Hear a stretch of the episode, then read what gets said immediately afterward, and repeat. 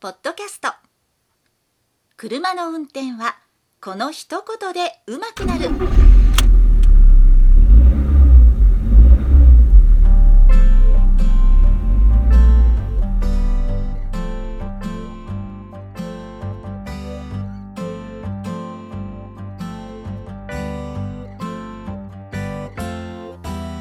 この番組は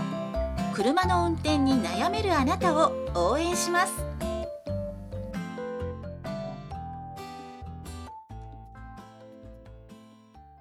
こんばんは、佐々木隆二です。今日も再生していただきありがとうございます。この番組は運転に自信のない方が少しでも運転してみようかなという気になってもらうための内容をお送りしております。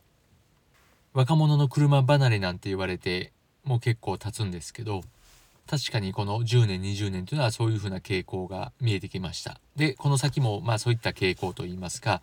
車ブームというのが来ない限り、昔のような昭和の時代のような車に乗る若い子が増えるっていうことはないかなと思います。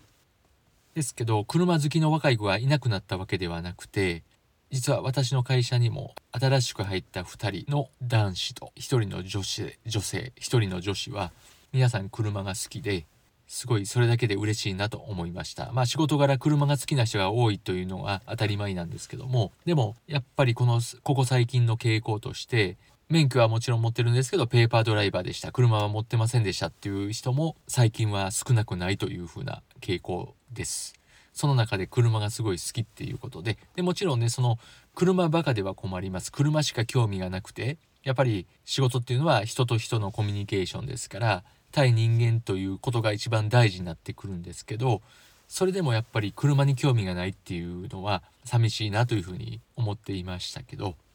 最近入った方はね、そういった車がすごい好きということで、車が好きということは当然運転にも興味があるでしょうし、仕事からいいことずくめだと思いますので、車を買うために仕事を頑張るとか、車のパーツを買うために仕事を頑張るっていう風なモチベーションにもなりやすいと思いますので、すごい嬉しいなと思ったこの頃でした。それでは今週のテーマ、車が運転できるとなぜモテるのか、これについてお話をしていきます。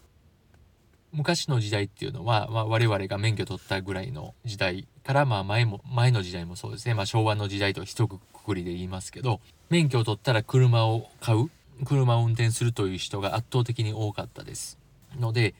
時代的にそれが当たり前の風潮というのがありました。私の場合も大学生で仕送りをもらっていたのにもかかわらずアルバイトをして車を買うというふうなことで、車なしには大学生活とか青春時代というのは考えられないものでした。それに対して最近の若い方はスマートフォンというのがありますから、それが昔の車の代わりかなと思います。昔はスマートフォンがない代わりに車でじっと彼女の帰りを待つとか、そういったことなんですけど、今はスマホがありますから、そういったので連絡を取れるというので、スマホを持ってないっていう方の方が少ないと思います。ゼロではないと思いますけど、若い方はほとんどスマートフォンっていうのを持っていると思います。なので、昔と違ってコミュニケーションのハードルは低いと思います。で、そんな時代の中、やっぱり車は買えないという若い方も多いというのもすごいわかるんですけど、それでも車が買えなくても運転できるっていうのは非常にアドバンテージだと思うんですね。で、例えば、車は買えないにしてもレンタカーで借りるとか、あとは家に車があるという方は、その家の車を借りて、ここ一番という時に借りて運転するというのは非常にいいことだと思います。で、まず男性の立場から言いますと、車が運転できる男性、時代錯誤の考えかもしれないんですけど、やっぱり運転するのはまだまだ男性の役割というふうなことは多いと思いますし、運転好きな男性、女性よりもやっぱり男性の方が車の運転が好きっていう方は多いと思います。で、車が運転できるっていうことは腕の見せ所でもあり、人間の見せ所でもあります。もちろん車を運転していて、すごい車の運転があまりにもひどいとか、あまりにも危なっかしいという男性は逆効果になったりしますし、車の運転をしているのにもかかわらず全然車のことを知らないとか、交通ルールが分かってないということで危なっかしかったりとか、足りないというふうな印象もつきますけども、そういったのはやっぱり少しの練習と少しの勉強で回避できますし、その運転するっていうこと自体が非常にプラスになりやすいのは確かなので、もちろんね、そのうまく運転できるっていうのはそれはいいんでしょうけども、そのうまい運転というのを飛ばす運転とかスリルのある運転というふうに勘違いしたら本当に最悪なんで、女性が100人いたら 99.9 人ぐらいは安全運転がいいというふうに言いますから、たとえ追い越されたりクラクション鳴らされたりしてもそれで気分を害することなく落ち着いて堂々と運転するというのが非常にいいと思います。で、女性側から言いますと、車の運転の仕方をよく見ていればその人っていうのはすごい分かりますから、たとえその人が紳士を装ってたとしても運転中に必ず出ますので、その内面的な部分というのは必ず出ますから、そういったのをよく観察する、特にその人のことがあまりよく分かってない段階というのは運転をよく見ると分かりますから、ぜひそういった車の運転とかその時の態度、言動、顔色なんかを見てその人を判断してみてください。